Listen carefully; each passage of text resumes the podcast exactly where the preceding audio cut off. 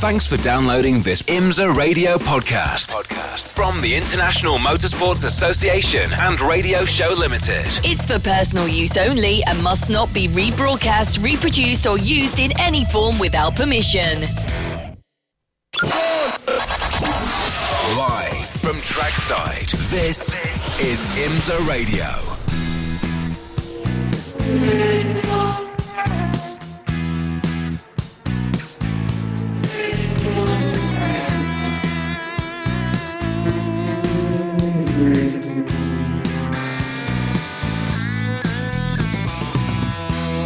Right, hi everybody, and welcome back to WeatherTech Raceway Laguna Seca.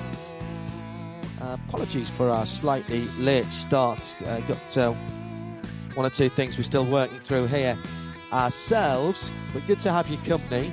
It's John Hindhaugh and Jeremy Shaw in the booth, and Shea Adam is down in the pit lane. We'll get to her in just a moment.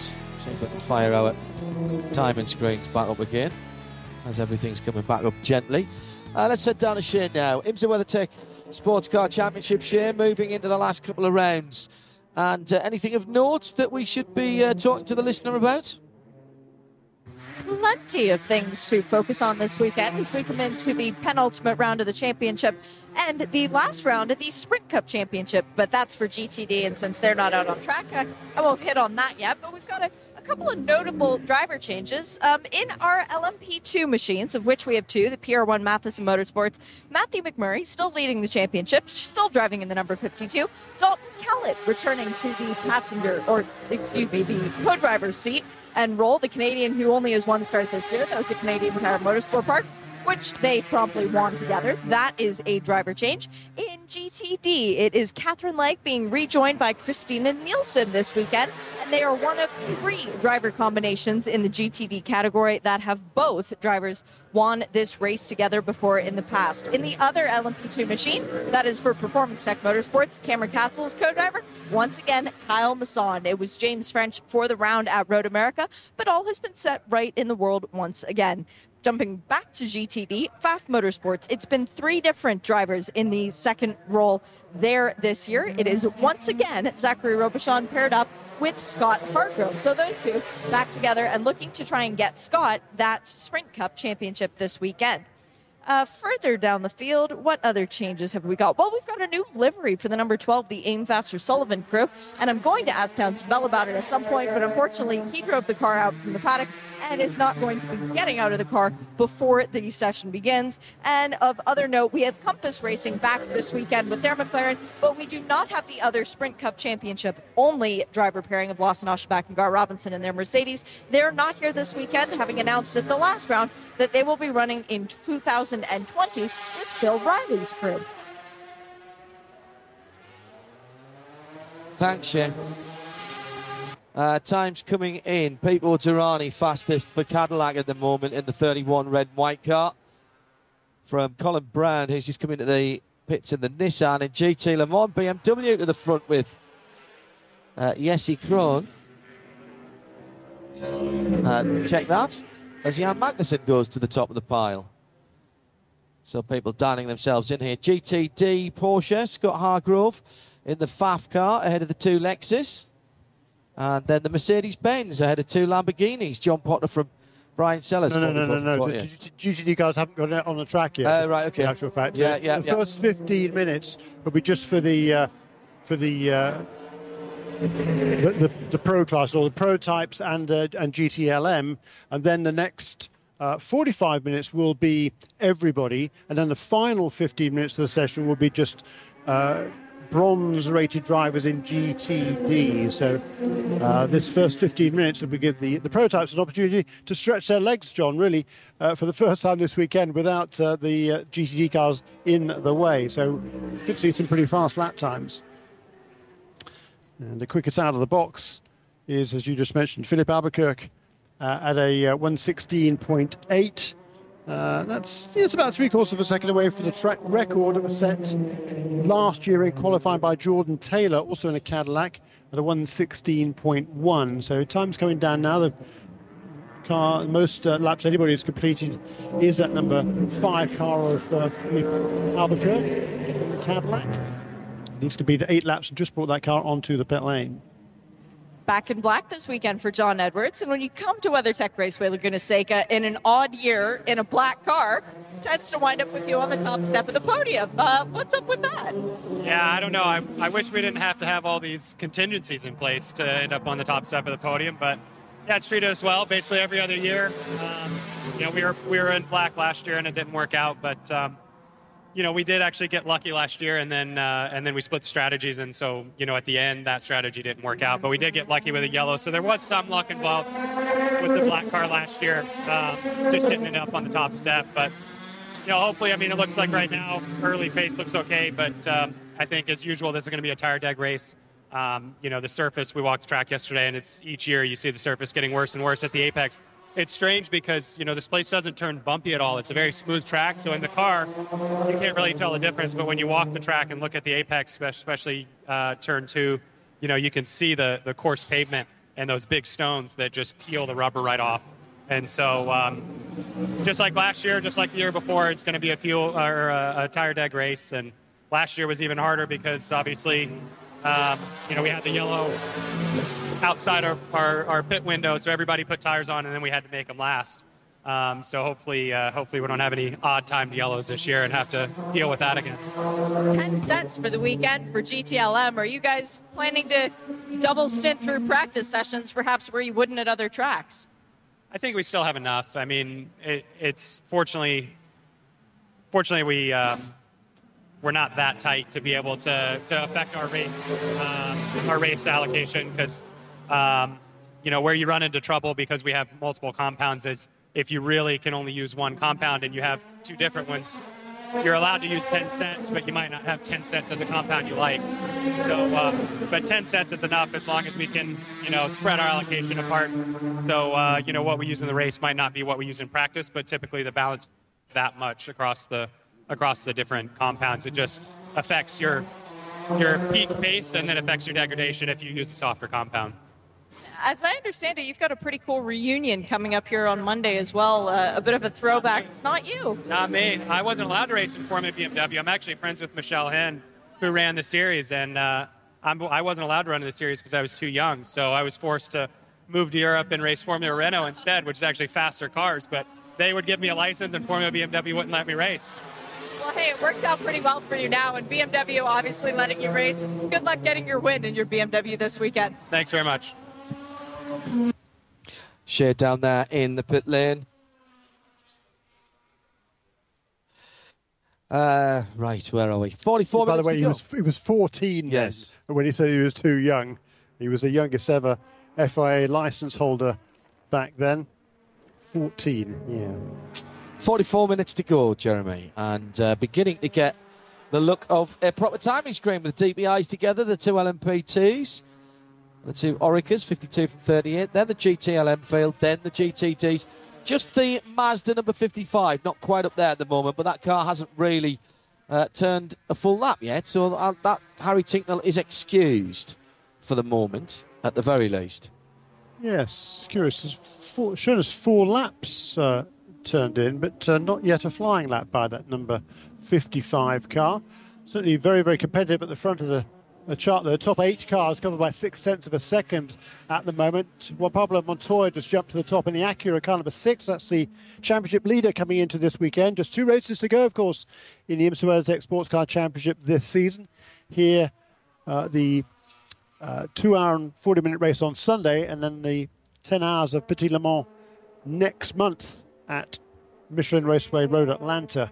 So the the Acura first at, the moment, then four Cadillacs, number 10, number 5, number 31, number 85, all of them covered by what one well, 0.101 of a second. Yeah, 0.101 of a second. A tenth of a second covering number 10, 5, 31, and 85. And coming into this weekend, John, the uh, Cadillac's got a little bit of a break on the balance of performance, a little bit less weight, 20 kilograms less weight, and uh, slightly enlarged engine restrictors as well on that V8 power plant. So they've been struggling for much of this season. The, the Cadillacs, at least most of most of them, number 31 car being an exception. There, that's been very very quick, pretty much everywhere. Although having said that, number number 10 car has been fast also in the last couple of races. But they certainly should be looking pretty good here, I think, this weekend. Ooh. Oops, that's a bit smoky. Uh, that's a smoky Mazda, Mazda, down in the pit lane. It's not the number 55 car. It's the 77. They look like they have overheating brakes. Shea Adam is our eyes and ears uh, in the pit lane and should be able to see the smoke and vapour coming from the mainly the right front of the number 77, which is Ollie Jarvis behind the wheel there. There's nothing on fire. It's not as if he's picked up a bit of debris, Shea. Uh, yeah, as uh, the number 66 Ford GT fires up behind me, so I'm going to move away from the right side of the Mazda. See, they've got the nose off. They're mm, no, nobody seems too worried about that. Um, they've got fans on that area of the car, and they are just cooling off the brakes, but there's no attention being paid to that. They're doing some slight suspension change and changing shocks on the front by the looks of it. So, yeah, smells a bit off, but other than that, no harm, no foul. See if we can have a word with somebody on the team there to tell us what they think's going on. If it was a fluid leak on there, be very careful with brake fluid. It's one of the most flammable substances there is in a motor car, even more than the fuel normally. Acura, Juan Montoya to the top. Had a bit of a chat with Juan in the paddock on Thursday, wasn't it? Looking trim. Couldn't wait to get back on track and uh, see what they've got uh, for the rest of the field. Mazda, of course, having coming off a three race winning streak. Can they make it four in a row? On a track that, in fairness, they have been good at in the past. And they really should have won here in the past, to be honest. And they'll be looking to put that right here this weekend. So for so long, of course, they were they have been associated with Laguna Seca. They still see it as their home track, rather. Traffic jam at the top of the hill. They're heading into the corkscrew. The uh, track is now open for the GTD cars. So we've now got a uh, full complement of cars on the racetrack. Actually, quite a few cars in the pits at the moment, but the track is now open for GTD. We've got an, another.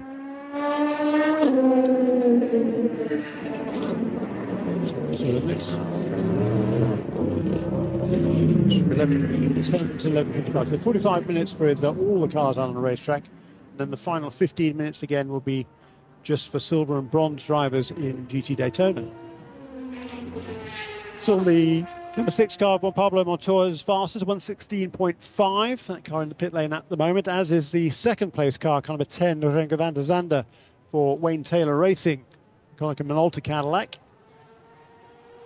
LMP2, Dalton Kellett back this weekend for his second sports car start. The Canadian, a veteran of the Indy Lights series, and in fact, indeed, did the whole road to Indy over the last uh, five or six years.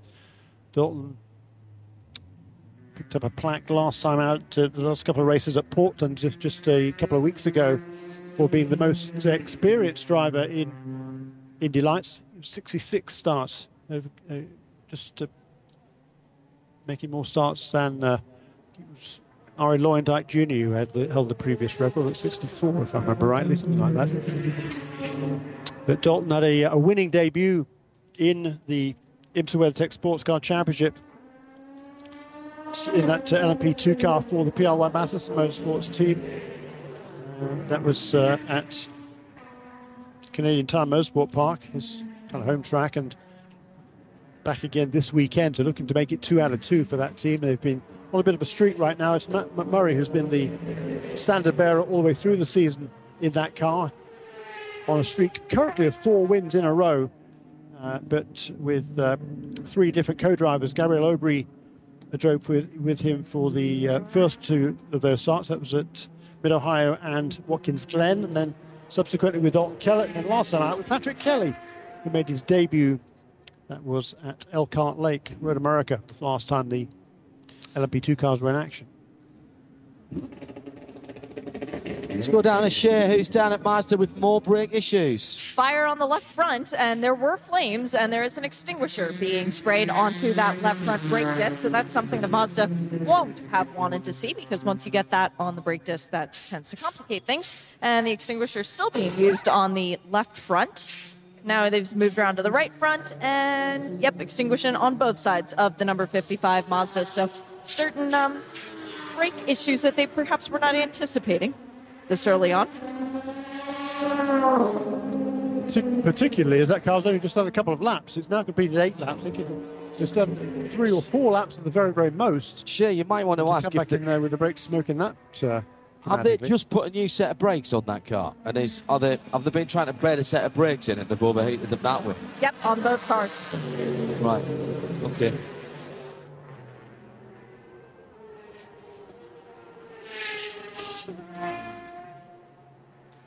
Very odd. Very odd indeed. Live from trackside, IMSA WeatherTech Sports Car Championship. FP1. Actually, Beautiful day. Got, uh, maybe two of the prototypes are on track at the moment. Number six car actually resumes. Dane Cameron's now taken over from Juan Pablo Montoya in the championship leading car number six.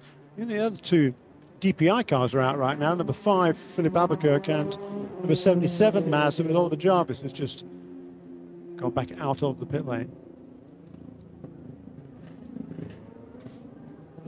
GTLM, it's Richard Westbrook, the fastest time so far, 122.5 in number 67 Ford. Richard Westbrook and Ford Duke International Racing, good memories of here at WeatherTech Raceway Laguna Seca, scoring the first win for the Ford GT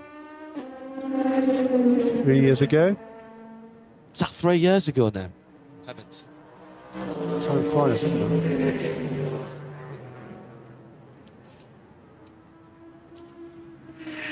Last three races here, as Shea, uh, last couple of races here, as Shea reminds me, have been BMW races.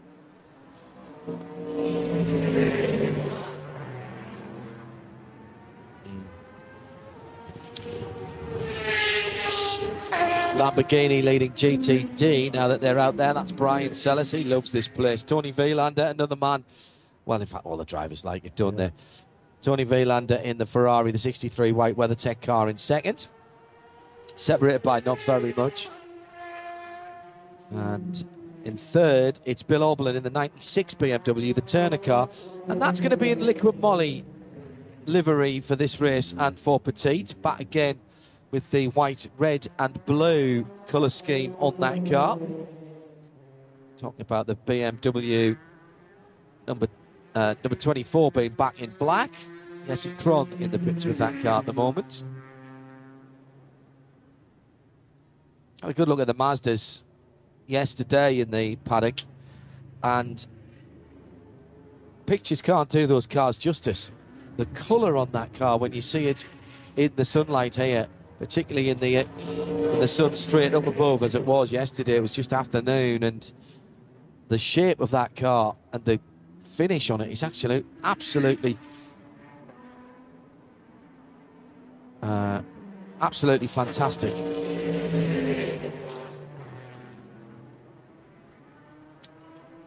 So, a few DPIs and prototypes at the pits. Both the Oreca's in, Shea. Nice to have both the P2s here again. Sitting in 11th and 12th at the moment. 121s for those two cars. And everybody fitting on one page. Fantastic. 32 cars in the IMSA WeatherTech Sports Car Championship field. Yeah, and the only car that hasn't yet set a, a, a lap time in this session is the GTD leader, championship leader, caliber 86, the Meyer Shank racing with Curb-Agajanian and Acura NSX GT3, coming here with a, uh, well, uh, almost insurmountable lead in the overall points for GTD. A 37 point lead. If they leave here with a 35 point lead, and it's game over. Game over. Actually, they don't even need to be 35. Well, he's done five laps in that. Yes, and, and not yet turned a, a flying lap, but maybe, No, maybe all this time in and out, yes. And and they are a point. Are they one point behind in the Sprint Cup, which is the final round this weekend? To uh, it is to Zachary Robichon, isn't it? Yeah, uh, Zachary was driven for two different teams in the in the Sprint Cup series, the the, the WeatherTech Sprint Cup series for GTD. He drove one race, which is a crucial one for him, at Detroit for Park Place Motorsports when the Pfaff team decided not to go. Other than that, he's been the flag the standard bearer for Pfaff Motorsports, that number nine car, which is the car he's driving this weekend. Zachary Robichon back with his kind of regular season co-driver Scott Hargrove, two Canadian drivers then.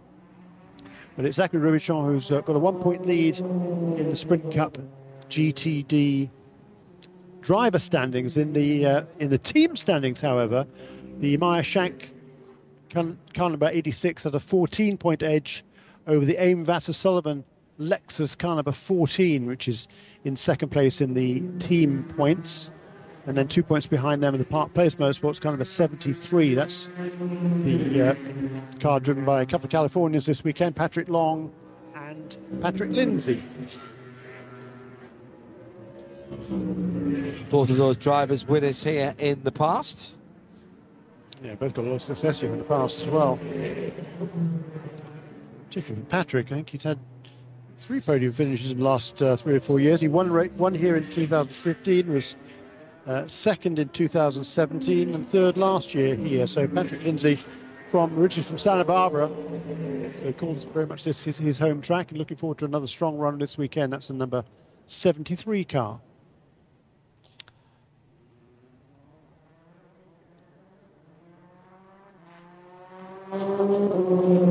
67 Ford now at the top of the timings in GT Le Mans.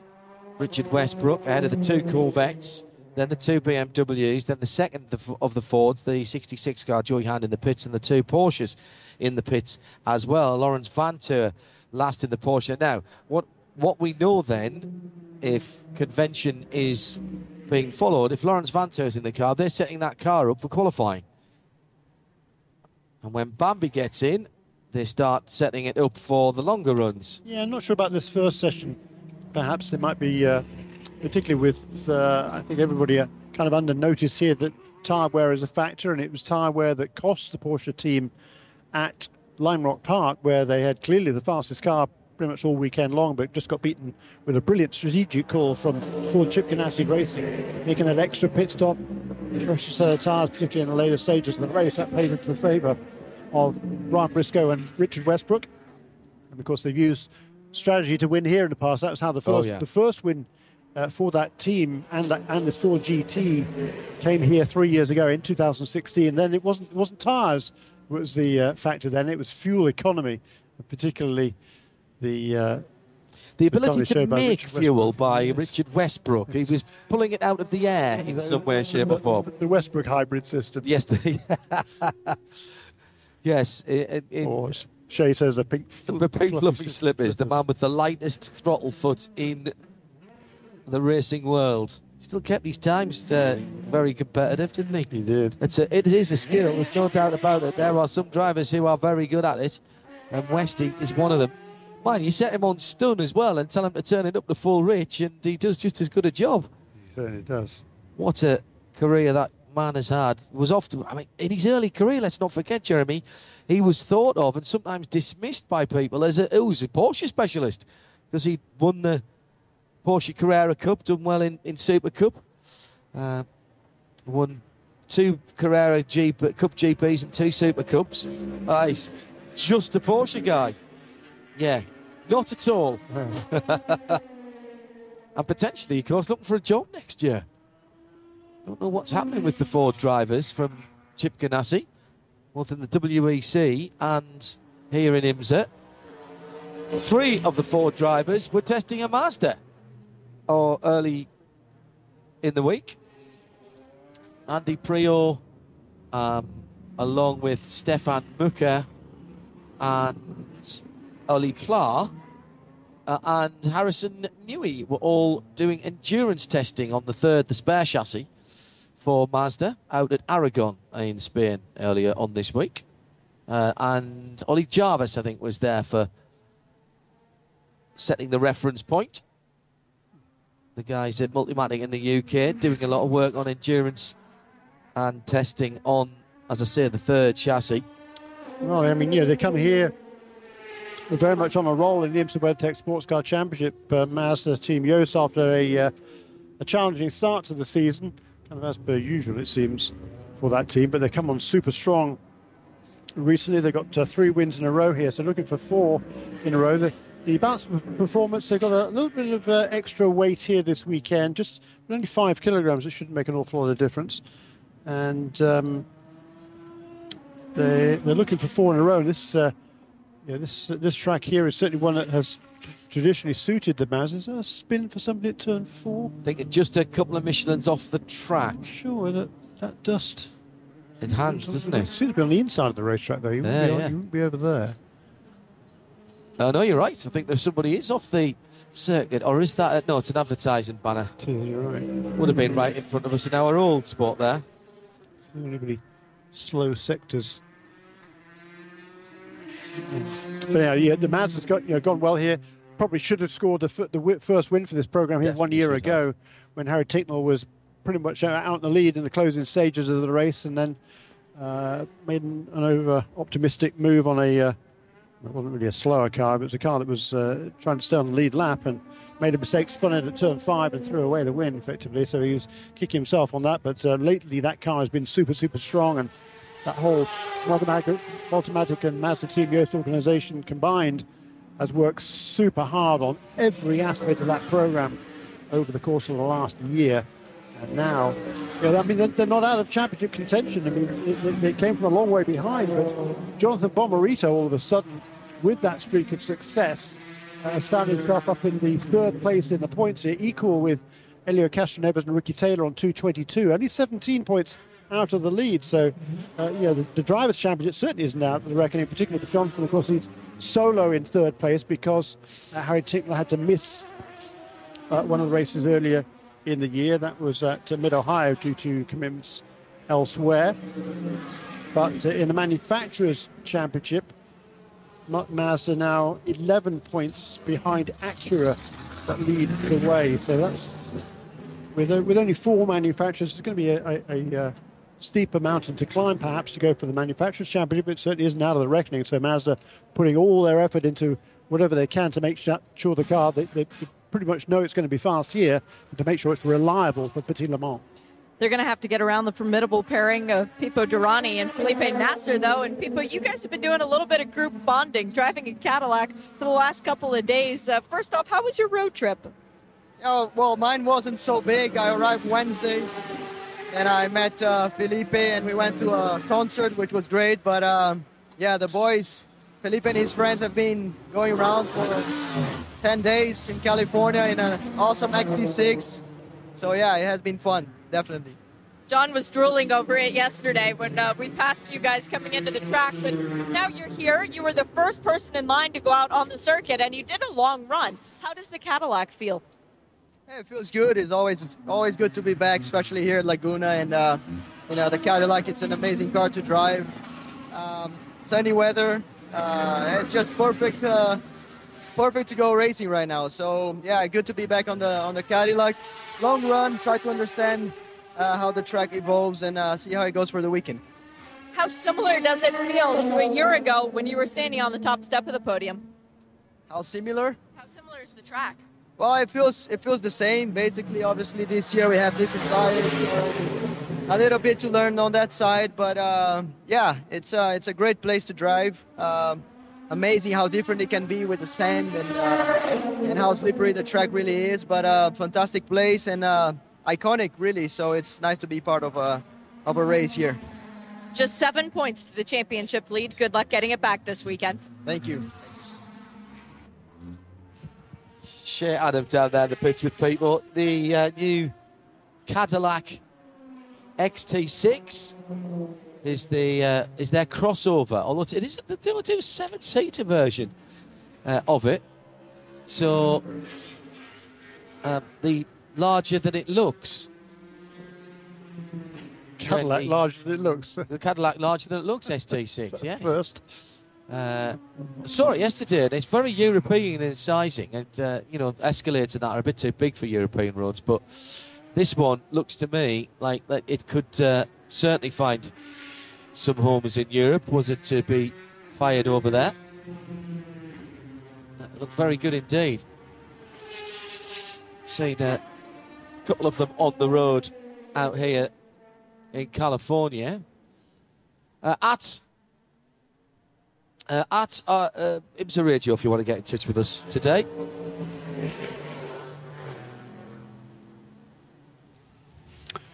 New look on the number 12 AIM Vasser Sullivan Lexus this weekend, shared by Townsend Bell and Frankie Montecalvo as usual. MemSQL is the, the uh, new is the uh, emphasis behind the new color scheme, so black, white, and pink, and it's a stunning looking car. I must admit, I was somewhat amused by the, uh, press release that came out to announce that this week, uh, just explaining what uh, MemSQL is. It's the I, got, I can't resist not reading this to you. It's the, the No Limits database powering modern applications and analytical systems with a cloud native, massively scalable architecture for maximum ingest and query performance at the highest concurrency. Right.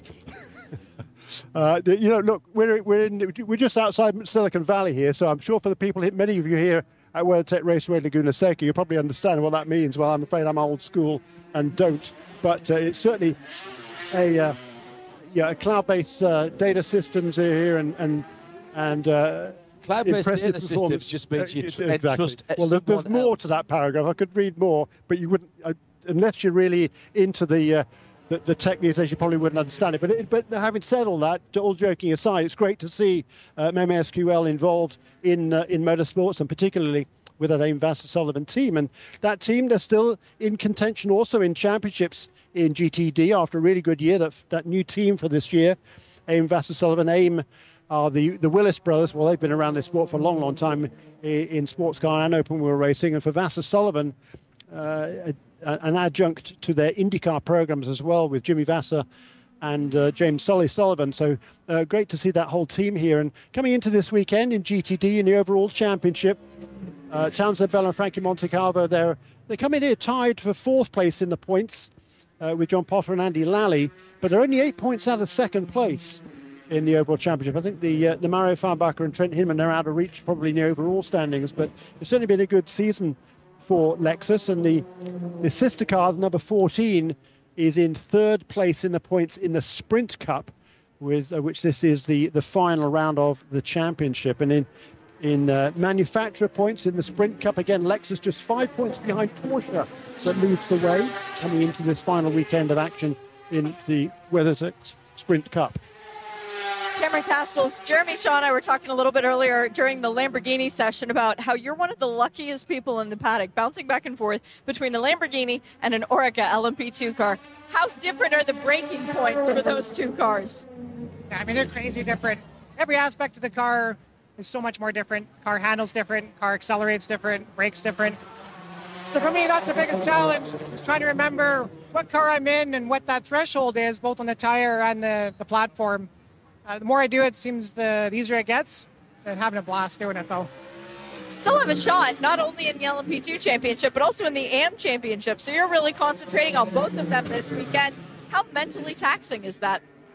to be honest, I'm trying not to really think about where we are in the points. Just trying to focus on doing the best I can, progressing, making sure I'm taking in everything I can in every session. And if the end result is we advance on points, that's fantastic. But the end, I'm just trying to focus on improving.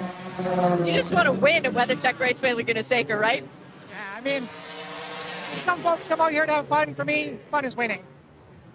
Good luck, Cameron. Thank you very much. Shea Adam down in the pits. with Cameron Cassels. Yeah, second place in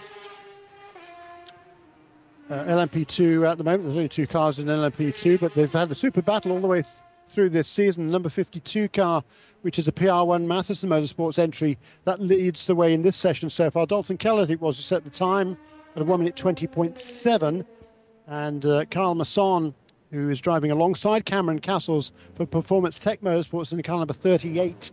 His best time so far, a 121.4 in the championship there's just five points in between Cameron Cassels and Matt, Matt McMurry with just the two races remaining. So everything to play for in these final couple of races. And basically, uh, it's going to be uh, which of them comes out on top on the racetrack is probably going to be the champion as well. There's a big lock-up for the number 85 car. I think that was down at turn two. The Mario Andretti hairpin. Misha Goikhberg is at the wheel of that car right now.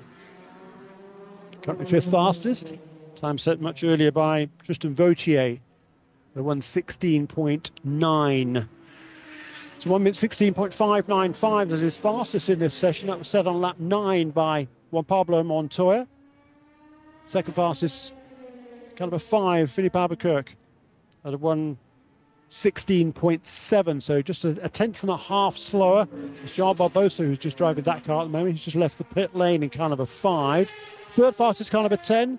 Jordan Taylor driving the car now. It's Renger van der Zande who's fastest in that Konica Minolta Cadillac at a 1 minute 16.8. Also 1 minute 16.8 for Pipo Derani in car number 31. That's the second place in the championship coming into these final two races. And still only seven points behind Cameron and Montoya. So it's very, very tight battle in DPI. In GT Le Mans Ford number 67. Ryan Briscoe last at the wheel of that car from Tommy Milner in the four Chevy Corvette, who is out on the track. Then it's John Edwards in the 24 BMW. That's the black BMW, one of two here this weekend. It's team car in its more normal white colours. Jan Magnussen in fourth. So Ford, Chevy, BMW, Chevy, BMW with the 25 car in the pits for Tom Blomqvist. Dirk Muller in the pits in the Ford GT number 66 and the two Porsches 912 and 911 with Nick Tandy and, or should I say, Earl Bamber and Nick Tandy that way around 912. That's how they are in the championship as well. A certain amount of looking at each other in those two adjacent pits when we come to the race because really the drivers' championship is only between those two now. The manufacturers' championship, I think, so long as both cars start the last couple of races, it's done, isn't it? Yeah. Been a good year for Porsche with the manufacturers' championship sewn up in the FIA World Endurance Championship. Good run at Le Mans as well. Uh, and looks like the championship here for Porsche New car coming next year, final year of this iteration of the 991 GT3 RSR. There, pits right in front of us here in the IMSA broadcast booth. Yeah, a new car coming. our viewpoint, aren't they? Yes, needed to be a bit higher Except up. we can't see the cars because all we see is a tarpaulin. Out goes the number 86 NSX. It's uh, yeah, been a good year. And are they going to give the current version of the Porsche then a good send off with a championship and a drivers' championship? We'll have to wait till the end of Petit. And if it's going to be set of their drivers, which set? 912 or 911? We know how good Nick Tandy, Patrick Pilet, and Fred Makowiecki will rejoin them at Petit, at Motul Petit Le Mans and it will be Matthew Jaminet, Jam Jam, who will join Earl Bamber and Lawrence Vanthoor. You can hear more from our championship leaders in our Michelin Countdown to Green on Sunday. Spoke with Lawrence and Earl yesterday evening at the Porsche of Monterey evening that we had. Bit of a Q&A session and some autographs signed, plus the race car there as well and they'll be talking about how they will attack the rest of the season with a couple of races still to go. 15 minutes left on the first FP session, so we should be going into the bronze and silver driver time for GTD, shouldn't we? Uh, yeah, well, um, actually, I think that time perhaps is till the end. A bit confused now, I must admit, but I, I think that's time. That's uh, until 15 minutes that the prototype cars still have to, to stay. Oh, I see. I think. I see. Well, I'm not sure. Sorry, I looked up with 15 no, minutes I'm not to sure go. because the, the, session was supposed. It started at, t- at 10:55, I think, uh, then We'll try and work that out while Yeah, Shea yeah, has a word with Paul Holton down in the. McLaren pit. Well, it is a powered by McLaren weekend, so why not come have a chat with the McLaren driver, Paul Holton, out of that uh, 76. And look, you're in sixth place in this practice session, going a bit better than perhaps you even expected this early on. Yeah, you know, we've we've usually we, our kind of our pattern's been to chase our tail in the first session, so uh, it's kind of nice that we're not doing that quite as much. I think everybody's kind of sitting around waiting for the track to get a little better because you really don't want to chase the track with your setup at the moment. Um, just trying to get along nicely with everyone out there is a little challenging with some of the other prototypes that just don't seem to want to give you way. But uh, it's really good. You know, the new improvements they made on the track are awesome. Um, made it a bit faster, a bit easier. But uh, honestly, it needs a repave. Um, it'll be really nice when they do that. Um, but it's it's great. We've got a bit of an aero car in GTD, and this is a pretty good track for that. So we'll see what happens. How much does it help you being able to drive the GT4 car in the session right before and get a feel for the track to then come out to the GT3 and really put it down? Well, you know, I, I got out of the GT4, I went back to the trailer, and I told all of our GT3 crew, like, it's like driving around on like shopping cart wheels. Like it's like it's there's no grip anywhere. You're losing the front, immediately losing the rear back and forth. So it's nice to have that that understanding of where the grip level was to be able to say, you know, guys, we need to kind of see if the car's all right, and then kind of maybe not make too many changes because the track's going to get better. It's going to be a good weekend for you guys no matter what, but what is the goal this weekend? Best finish so far this year is eighth. Just improve upon that? Uh, I mean, honestly, the last two races, we had the speed to be on the podium. Um, outright, we had a fuel issue at Road America, and we had uh, contact from everyone and their dog at, at VIR. Um, so I honestly think we have the potential for a podium here, if not better. Good luck this week. Thank you. Now, Shea, you need to hustle down to the Mazda, the Multimatic Mazda pit uh, again, because the 55 car has left Jeremy Shaw a couple of rather large bits of its bodywork between turns 10 and 11. Yeah, it has, isn't it? Uh, not quite sure whether there was contact with somebody else or whether he just ran off the road or whatever it was, but it's been an eventful session for Mazda Team Joest with the brake difficulties early on.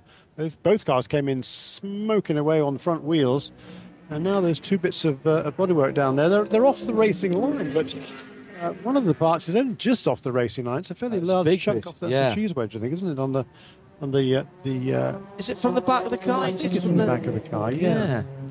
Uh, just just off the curbing at the exit of the corner. It's a fast corner that one, so it's all commitment there Yeah, in turn 10. They're just putting on a new, they're finishing up bolting on a whole new rear clip on that car. It's, it's unique in the prototypes that it has two sides to its engine cover. If you think about the old 1930s Bentleys, where the bonnet at the front, the hood, sort of popped up one side and popped up the other. Well, th- this is that kind of idea, except it comes off either side of the honking great fin down the middle. And uh, they're taking that off as well. And, and you'll remember, those of you who've watched the series through the season, that that car is still quick, even with bits of bodywork falling off it, as it was at Watkins Glen. Uh, and Point. uh, I'd say TMP as well at Canadian Tire Motorsport Park as well. I, I think it's fair to say the car as it got to the victory circle in both of those was not exactly as it had left the truck. Yeah, just off the racing line, those two bits of bodywork, which appear to be from the back. I, I think Shea's got down there. Shea, you down there now? Yeah, what, what should I be looking for specifically? Well, they've Remnants lost to the rear end. I think they've already swapped the rear, uh, the clip on that car, but this, I think the right rear cheese wedge from behind the wheel has gone missing. So you might be looking for the old bit that they've taken off. Okay, so I'll go over the wall and look for the damaged bit then, because I got here and the car looks pretty pretty spotless. They haven't put a new left side on the engine cover yet, but the right side looked good, and the rear definitely is new because that's shiny and it doesn't have stickers saying I'm new, but it might as well have. Um, let's see, over the wall and um. All right, left one is back here. No damage on that. That's the one that was peeled back like a can opener at uh, Watkins Glen. Ah, I found the tail.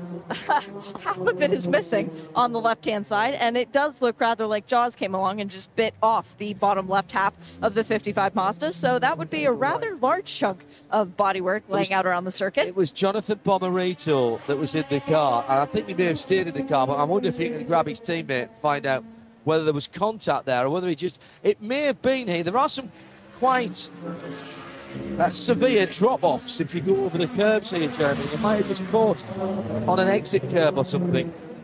We'll wait for Shea to grab somebody to find out what's happened there. J Bomb still is in the car. He's not getting out yet, and Tincknell is up on the stand and he's looking in the other direction. So it might be a couple of moments before I can grab him. Yeah, Well, you've got a few questions to ask them, haven't you? Uh, brakes, front end of the car brakes, back end of the car lying on the track. Yeah, uh, judging by- where those two pieces of bodywork are lying right now, which is on the exit of turn 10, I would suggest that perhaps they came off, the, the, impact might have happened somewhere before. That's just kind of where it ended up, where it fell off the car, uh, the exit of 10, but uh, we shall wait and see. Meanwhile, in the P2 ranks, the Performance Tech Motorsports, car number 38 has gone to the top of the charts.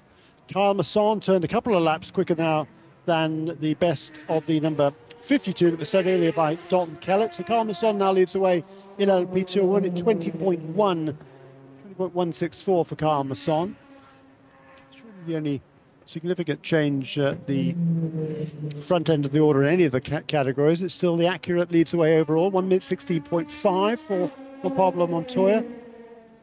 Ford GT of Richard Westbrook was fastest in GTLM, or 122.5. A GT Daytona, it's still Bryan Sellers that leads the way for Paul Miller Racing Lamborghini caliber 48 at 125.2. Although it's only fractionally quicker than number 63 Scuderia Corsa Ferrari. It's a WeatherTech Ferrari, which was Toni Vilander was driving that car at the time. It's now Cooper MacNeil, who's got a huge amount of experience at this racetrack, winning in all sorts of different categories, including Ferrari Challenge. Uh, and uh, that car coming off another podium finish last time out at VIR. So looking for a good, strong end of the season for number 63 team. It's Corey Lewis at the top of GTD now in the 48 Lamborghini there. Then Peter MacNeil, then Jerome Bleekemolen, Lamborghini, Ferrari, Mercedes, BMW, top four different marks. Ford from Chevrolet, from BMW, from Chevrolet in GT Le Mans. That would be the 67 Ryan Briscoe car. And all of the GT Le Mans cars now back out on the track. So Briscoe in the 67 Ford, Tommy Milner in the 4 Chevy Corvette, John Edwards in the 24, the black BMW M8 GTE, Tonio Garcia in the 3 Chevy Corvette, Tom Blomqvist in the BMW number 25, that's the white car, Dirk Muller in the 66 Ford. The 66 Ford still running in their tribute liber- liveries. So 66 is in the red, white, and blue 16 Le Mans winning colour. No, and, that's that's back to. uh, that is still the tribute colour. I don't think so. And is the 67 car share still the blue and blue and red as well? Yep, and the 66 definitely it still has the weird stripes in the in the place that we've grown accustomed not to seeing it. So it's definitely 2016 spec. It, it's hard to tell because it's very similar to what was the what became the new uh, livery, but the red and the blue not quite as uh, metallic. Slightly darker shades, aren't in that Mercedes uh, 66 car? But the, uh, the the Porsche now, Nick Tandy has just improved on his on his on his well the, the previous lap. 124.3 for Nick Tandy, 124.5 for the number 912 car, which was set by Lawrence Vanthoor much earlier on in the session. Certainly curious to see the uh, Porsche's running around there, two seconds away from the fastest time in GTLM. That was Richard Westbrook's 122.5, 124.5 for Bamber or Vanthoor, and 124.3. Slight improvement last time around for Nick Tandy and number 911. They've, they've done most of their running in this session on uh, on one set of tyres. Actually, I think probably have, as have most of the teams. Well, this is a, GTLM. this is a track where the tyre allocations they always look generous, but frankly, it's uh, 10 for the DPIs, 10 for the P2s, 10 for the GT Le Mans, 10 sets by the way. and then eight sets for the GTDs. They, they look generous, but around here, you could easily fire yourself through those in the early sessions trying to chase a set up and leave yourself a set or two short for the race. And they're going to want to put here. Already, the teams I've talked to are discussing whether for tyres it's a two or a three stop race. Yeah. Not not for fuel, for tyres. Tyres will be the, the For factor here. Yeah. Yeah. That was the. Uh, most of the cars at, uh, at Lime Rock Park elected to go for a two-stop strategy, but it was the three-stop that worked out in favour of Ford Chip Ganassi Racing, so that cat is out of the bag. Yes. Now, uh, the, the, we, it was 14 minutes to go in the session earlier on, a little while ago, wasn't it? It was now 18 and a half because they've, they've reset it. So it's 18 minutes overall to go in the session, but only another three minutes for the prototypes and the GTLMs. And I think that's why Oliver Jarvis has just improved number 77 Mazda up into fourth place, 116.6, and now goes to the top on his next lap in car number 77, a 116.442 for Oliver Jarvis. And that puts him one and a half tenths ahead of Dane Cameron in the Acura. Then the slew of Cadillacs, four Cadillacs from third down over the five Mustang sampling car, the 10 of Jordan Taylor in the gloss black Cadillac, then the 31 Felipe Nasr. Confirmed back next season, by the way, for the Whelen Engineering car. Their partnership with Action Express due to expire at the end of this season. They've re-upped, they've re-signed, and Felipe Nasr and Pipo Derani confirmed back in that car for next year, which is very good news to have that confirmed right now. And particularly with the thought of Felipe Nasr going to the NTT IndyCar series with McLaren, it's not out of the question. Only one clash, Richmond and Watkins Glen clash next year for Felipe if he was That's to go to. they're not, not a million miles away from each other either. No, And Richmond's a, a Saturday night I race. isn't think it? that is probably a Saturday night race. Yes, so it is not beyond the wit of man there, Jeremy, that Felipe Nasr could be a very busy boy. a busy boy next year.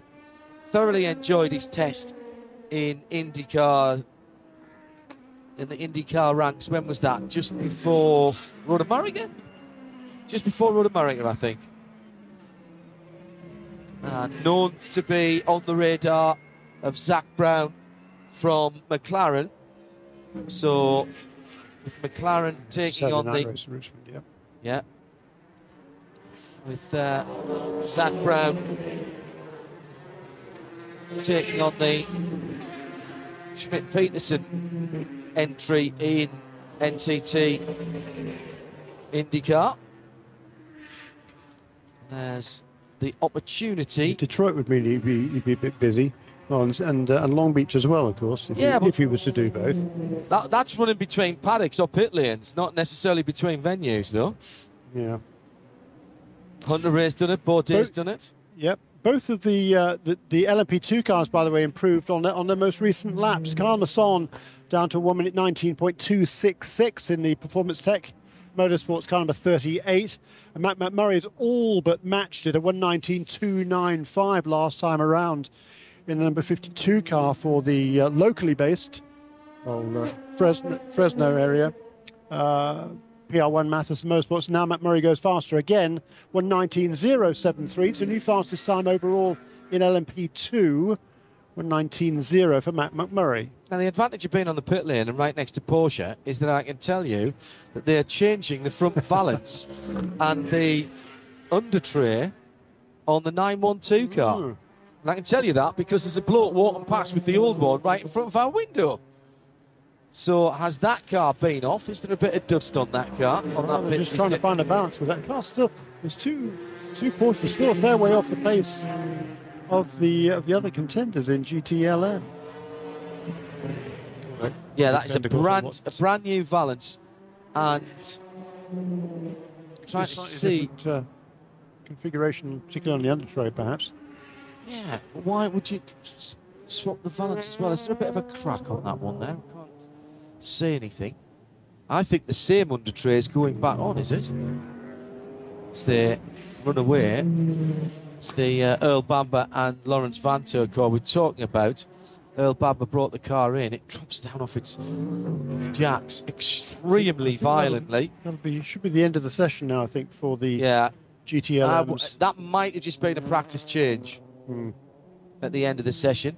And it's going back up on its jacks now. Uh, we'll have a and keeping a weather eye on that. as Shea is down at Mazda. Now let's find out what's been going on at Mazda.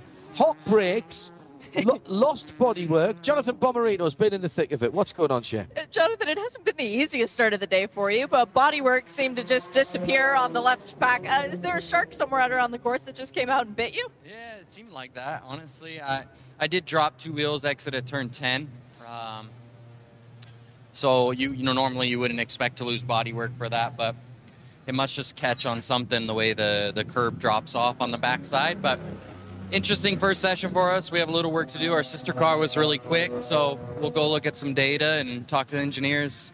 Both cars were on different uh, setups, so we'll go from here. But it's always good to be back at Laguna Seca. I love this place.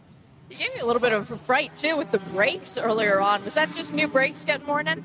Yeah, it was. Uh, both cars, uh, new pads and rotors, and quite the smoke show down here. But, um, but no, I think we're all sorted there. You've been on half of the podiums this year for the prototype. It's been a remarkable year for Mazda Motorsports. What's it like coming back to this place, an iconic circuit that used to bear the name, and know that you guys have a legitimate shot at the win? Yeah, this is still kind of the Mazda home track in our minds a bit. Uh, definitely my home track. Like you say, we have had some great success lately, and hopefully to capitalize on that momentum and have another good one uh, on Sunday. Here's hoping to that. Good luck. Thank you. Yeah, used to live almost literally across the street here from the racetrack. Was a graduate of high school in Salinas, Jonathan Bomarito. Wonderful to see what he's done with his career. I mean, he started out in this sport. He was success, successful in karting, successful locally in some open wheel racing, but he didn't have the money to move on through the ranks. But he's done a really, really good job to uh, to propagate his career, and now he has been a prof- professional driver for, for many years and is doing a fabulous job this season for Mazda. As we said earlier on, comes into this weekend in third place in the DPI points with just two races to go in the season. So a really good year for Jonathan Bomarito. Penske just come in in front of us. That's the Acura number six. Now, Penske don't pit their cars together, so they don't have two pits adjacent to each other like most of the teams. They elect to split them, and what have they just done? They've just put some covers on the rear wheels before they've taken the tyres off. I wonder if that's just to keep the heat in the wheels and the tyres while they take the, the Michelin engineer takes the temperatures. That is now lifted off, and the rear wheels are going to come off. All the wheels coming off to put a set of transport tyres on, which were treaded. It's interesting. I've noticed that before, but then again, haven't always been able to see what's going on in the pit lane. Shea Adam is right in front of us. Hi. What car is that? That's the six. They just uh, put the, those sort of weird covers over the rear Ah, wheels. Yeah, those are their uh, their brake fans that they Oh, use every time it comes in. Yeah, so it's a fan that actually directs heat out of the brakes to try and keep things cool. Right, got you. Yeah, that's the cool thing that I've been uh, sort of wowing over every time they put Okay, them on I- ever since Daytona. Now I understand. Now what's going on at the Porsche? Stick it, they've taken. It looked to me as though. Um, actually, Shea, before you go, well, go on, you can have a look. Okay. Tell me what you can see, Uh, Uh, and then I'll point you to the bit that took off, and you can see if it's damaged. you mean the old valance that's sitting up on the wall? Thank you very much. There's a valance behind the wall as well that uh, that came off, so they're still working on the front of that Huh. 912 car. What's happened there, Shea? Um, let's see if there's any telltale signs of color that is on the bottom of this. Number 169 uh, is the Valance, so I guess they've gone through quite a few of these this year. a little bit of scraping on the bottom, but nothing too bad, honestly. Um, they tend to just swap them out at the end of each practice session, so it could be So no that was the under concern. that you were looking at. The valance down here, right in front of us. That's the one that came off. This it looked one? like there was. A, yeah, it looks like there, that doesn't work on radio. No, it doesn't. It looks like there was a little scratch just around about where the toe point is. No, just a lot No? of dust. Dust. Okay. Uh, there's no damage to any of the, the flares that come off, and so there's No, it's just dusty. It, it's pretty standard actually for the Porsche team to swap out the bodywork in between practice sessions. They practice doing it in case they need to in a race. Well, Tandy and uh, Richard Lietz are standing. Pile. Uh, Patrick Pilet, rather, are standing further down. So we'll let you dive in there and see if we can get a quick word. That wasn't their car we were looking at. We we're looking at the, the 12 rather than the 11. Go ahead, are you, Patrick? Uh, it, has been a, a, good year so far for you guys. Three wins, and as you and Nick like to say, you've won the important ones because you've got Watkins Glen and Sebring. But now the championship battle is on. Now that Porsche manufactures championships, you guys get to actually race each other, don't you? Yeah, I mean it's it's a good position for us. I mean it's uh, will be tough because uh, we know that uh, 9-12 we make no mistake all season long. We have a bit more up and down uh, in some races, but uh, yeah, it's still uh, still open for the championship. Will be tricky here. It's not our best track normally, and we never won here, so it will be interesting with the strategy, tire choices, and and everything. But yeah, it's still a long way to go until the end of the season. Yeah, it's crazy to think that in this era, I mean, all the way back to 2012, Corvette has won here, Ford has won here, BMW, but not Porsche. And to think that this is a track that you still haven't won at, Nick did in GTC back in the ALMS days, but that doesn't really count, does it?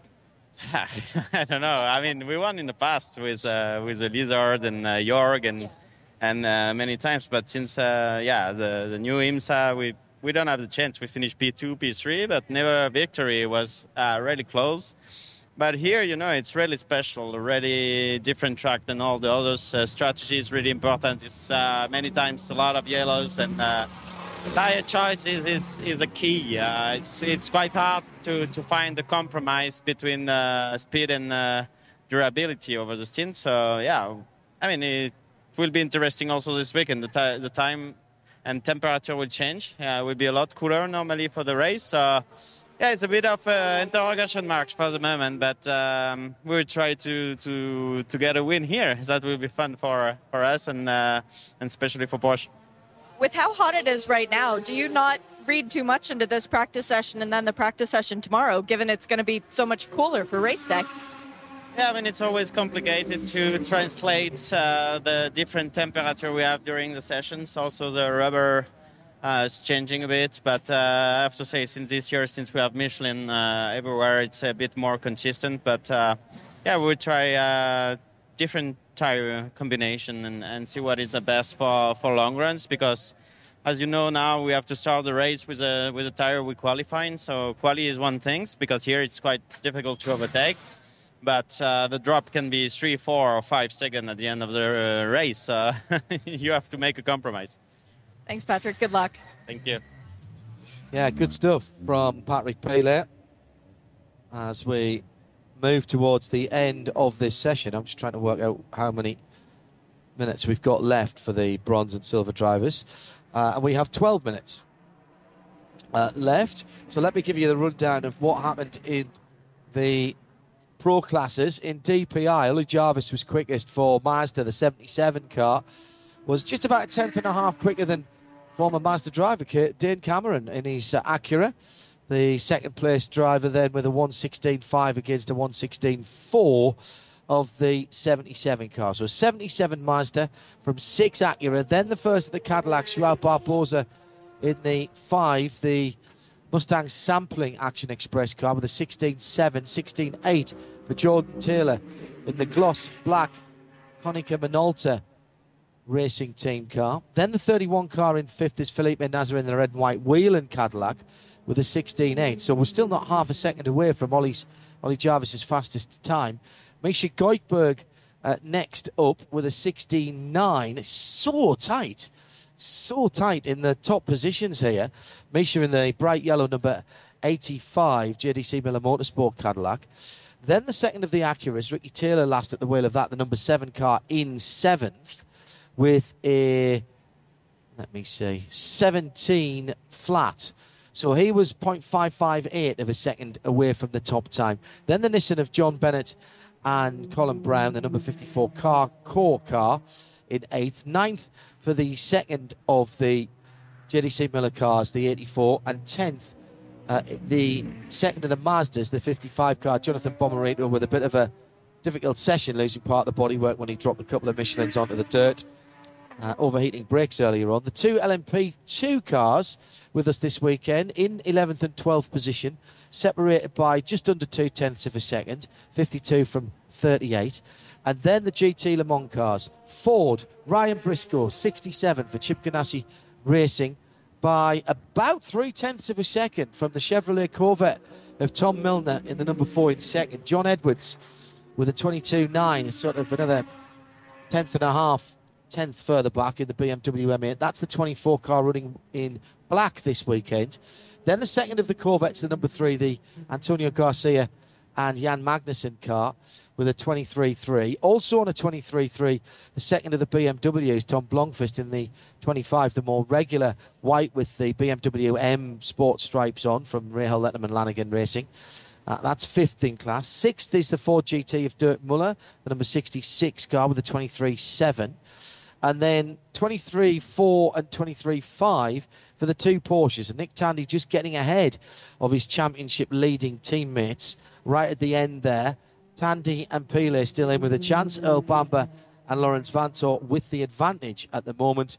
But they are 1.8 and 2 seconds, Jeremy Shaw, away from their best in class, which Yeah. is Very sounds to me like they haven't got that car dialed in. And we've seen how sensitive that Porsche is to getting the right tyre compounds on it. And decisions have to be made in GT Le Mans because you do have a choice of, of tyre compounds and maybe still trying to find their feet there. That's all I can think, Jeremy. Yeah, could well be. You certainly wouldn't expect them. You often in practice you see them further down the order. They're just running uh, you know, lots of fuel in the car and, and you know, not pushing for outright pace. But uh, two seconds, yeah, that's certainly more than usual. But They were telling me how much of a downforce circuit is. They don't get into sixth gear on the front straight here. And they're piling on all the downforce they can here to try and keep the car under the, through the corners.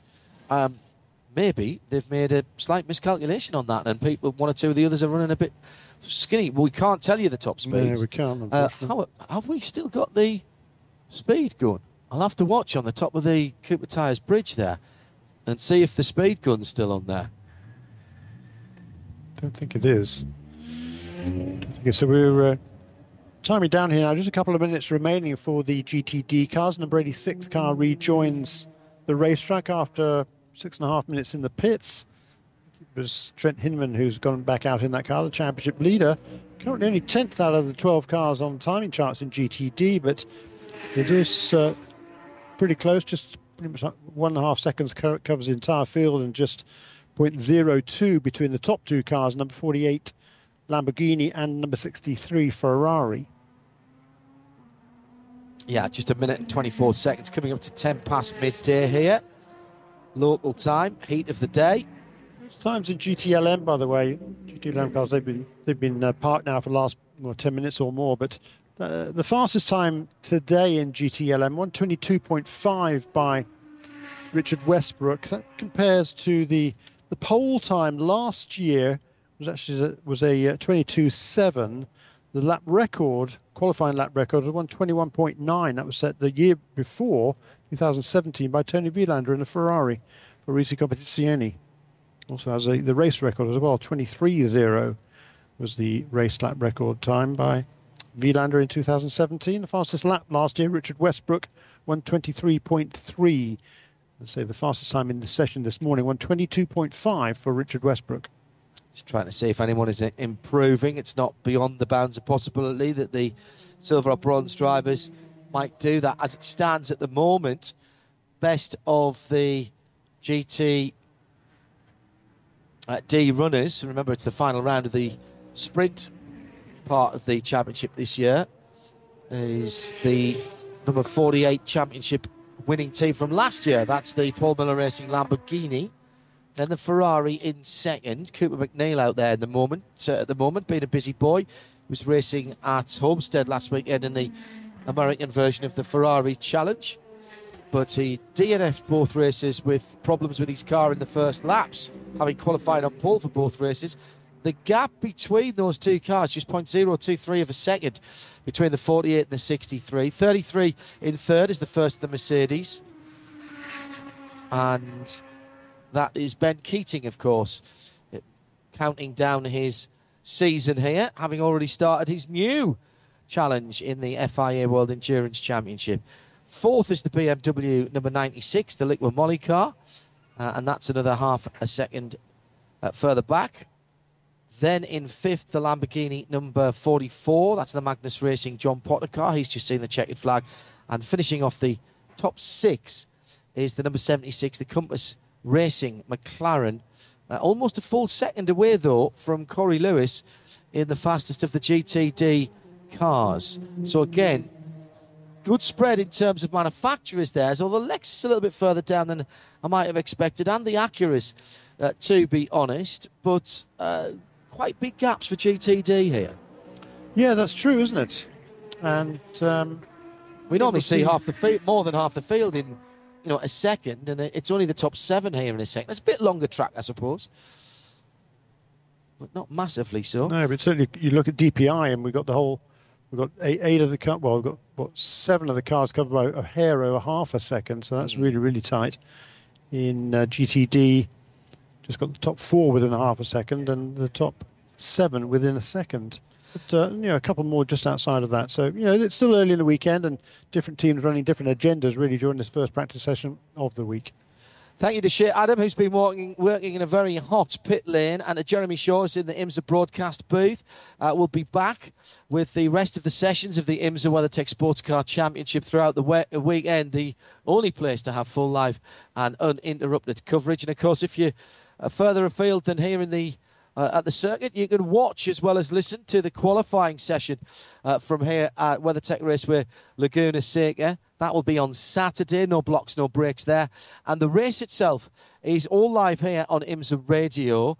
Uh, we'll have that for you on the IMSA app as well. And if you're outside the US, where it's live on Big NBC, it's on the network this weekend. Leigh Diffey uh, will be uh, making the race call. I'm not sure if Lee's here this weekend uh, is uh, is actually here, or, or, whether he's over in Charlotte. I know he'll be here next weekend for the uh, for the IndyCar.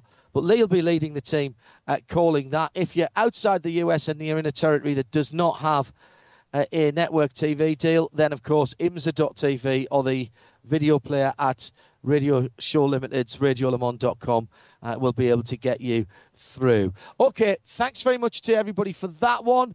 We take a deep breath and we'll be back with more action from trackside in a few moments' time, live here on IMSA Radio. This program is a Radio Show Limited production. Tell your friends there's more at RadioLeMans.com.